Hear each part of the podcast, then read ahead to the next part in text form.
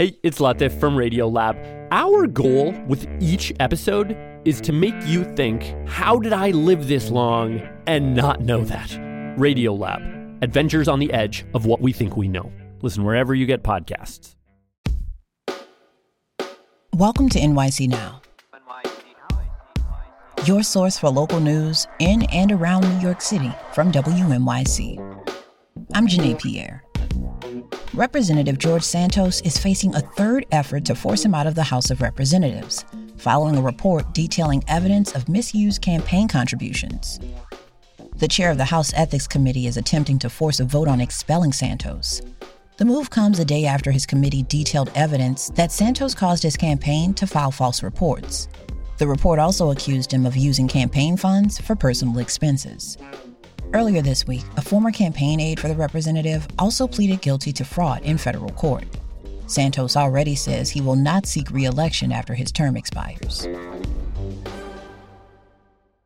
New York City's mental health clubhouses will get some extra cash to expand their membership to more people in need. But the funding comes with some new rules that could force some clubhouses to shut down. WNYC's Caroline Lewis has the details. Mayor Eric Adams is investing $30 million in clubhouses, centers where New Yorkers with a serious mental illness can form relationships, participate in activities, and get connected to jobs but clubhouses will also have to meet new requirements.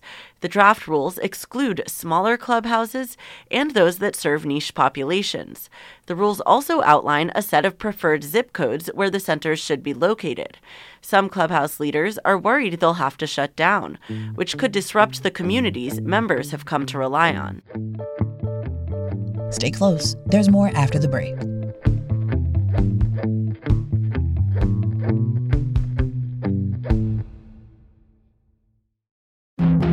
This week on the New Yorker Radio Hour, a young writer attaches himself to a rising star in politics named Barack Obama. Interesting guy, speaks in what sound like paragraphs. Very good posture, that guy. Enviable posture. I am a writer and I have this, this very slight hunch, and he has none of that. A political coming of age story from staff writer Vinson Cunningham, plus actor and director Bradley Cooper, all on the New Yorker Radio Hour from WNYC Studios. Listen wherever you get your podcast. New York's top court could help shape which party takes control of the U.S. House of Representatives next year. It all went down this week in a Buffalo courtroom. The State Court of Appeals heard arguments in a Democrat backed lawsuit seeking to overturn New York's current congressional map, which was just put into place last year.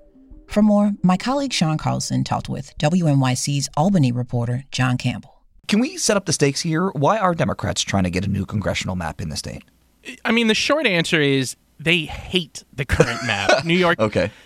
New York has 26 congressional districts, and, and how that map is currently set, eight of them are, are what we would call competitive districts. That basically means that Biden or Trump won them by single digits in 2020. Mm. And last year, Republicans absolutely cleaned up in those districts. They won all four Long Island seats, they won a couple seats in the Hudson Valley, and statewide, they won 11 seats total. That was three more than they had before, and that played a huge role in the GOP taking control of Congress. So Democrats they want a new map and one that may be more favorable to their chances next year when every single House seat is on the ballot. Now, New York just put a new map into place. So do Democrats have a case here?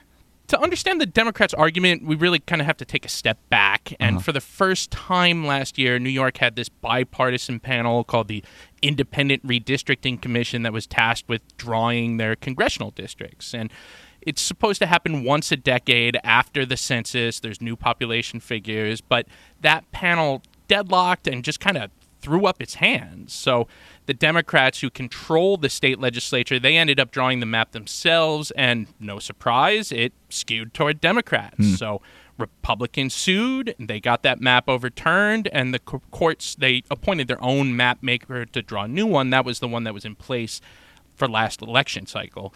Now, Democrats, they're not arguing that the current map itself is unconstitutional.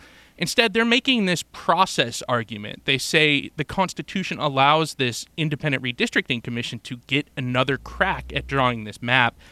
Aria Branch is the Democrats' main attorney. She was pressed on that point by Michael Garcia. He's the lone Republican judge on the Court of Appeals. The goal is for the congressional map to be drawn according to the process. That's a procedural argument, but you're saying that trumps the substantive provision in the Constitution. I'm not saying that trumps the substantive uh, provision in the Constitution, but the procedural requirements are important. Now, unsurprisingly, Republicans are fighting back against this lawsuit. What are they saying? They're painting this as a power grab by Democrats. They say the Constitution is really stingy when it comes to allowing a redistricting in the middle of a decade. And they say this congressional map the court ordered last year was always meant to remain in place until the next census. Misha Tseytlin is the Republicans' lead attorney. He said voters approved the redistricting process in 2014. What they said is a red light. No way is that to have a mid-decade redistricting. There is no provision in the Constitution that contemplates legislature's involvement in mid-decade. The Good Government organization, known as the League of Women Voters, they filed a brief in this case too. They're more aligned with Republicans on this. They say the current districts should remain in place. What happens if Democrats are successful here? Is it the end of the road for this round of redistricting? Almost certainly not. Aye, aye, aye. Uh, if they win, the Independent Redistricting Commission, that bipartisan panel, would be required to send another proposal to the state legislature. Then it's up to the legislature to accept or reject those maps, or, or you know, and if they're rejected, then the Democrats who control the legislature could draw a map on their own. So. If that happens, the whole issue could wind up right back in court yet again. Hmm. Republicans, they could sue and argue Democrats gerrymandered the lines to their benefit. That's prohibited by the state constitution. We should note here too, though, it's not like Republicans haven't been fighting for, for new district lines in other states. They they do the same thing. What's the timeline on this? When can we expect a decision in the New York case?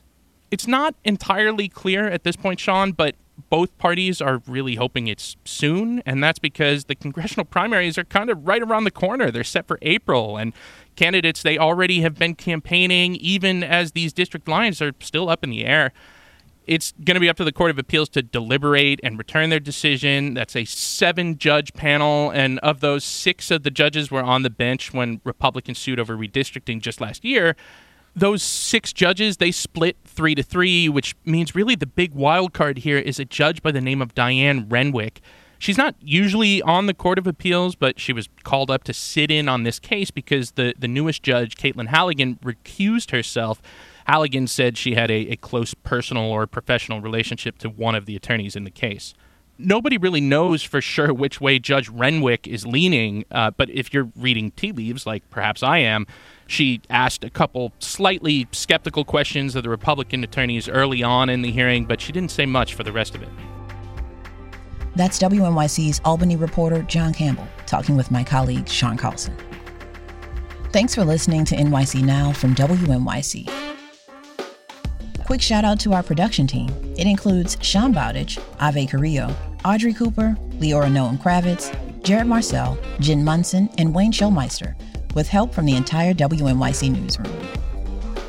Our show art was designed by the folks at Buck, and our music was composed by Alexis Quadrado. I'm Janae Pierre. Have a great weekend.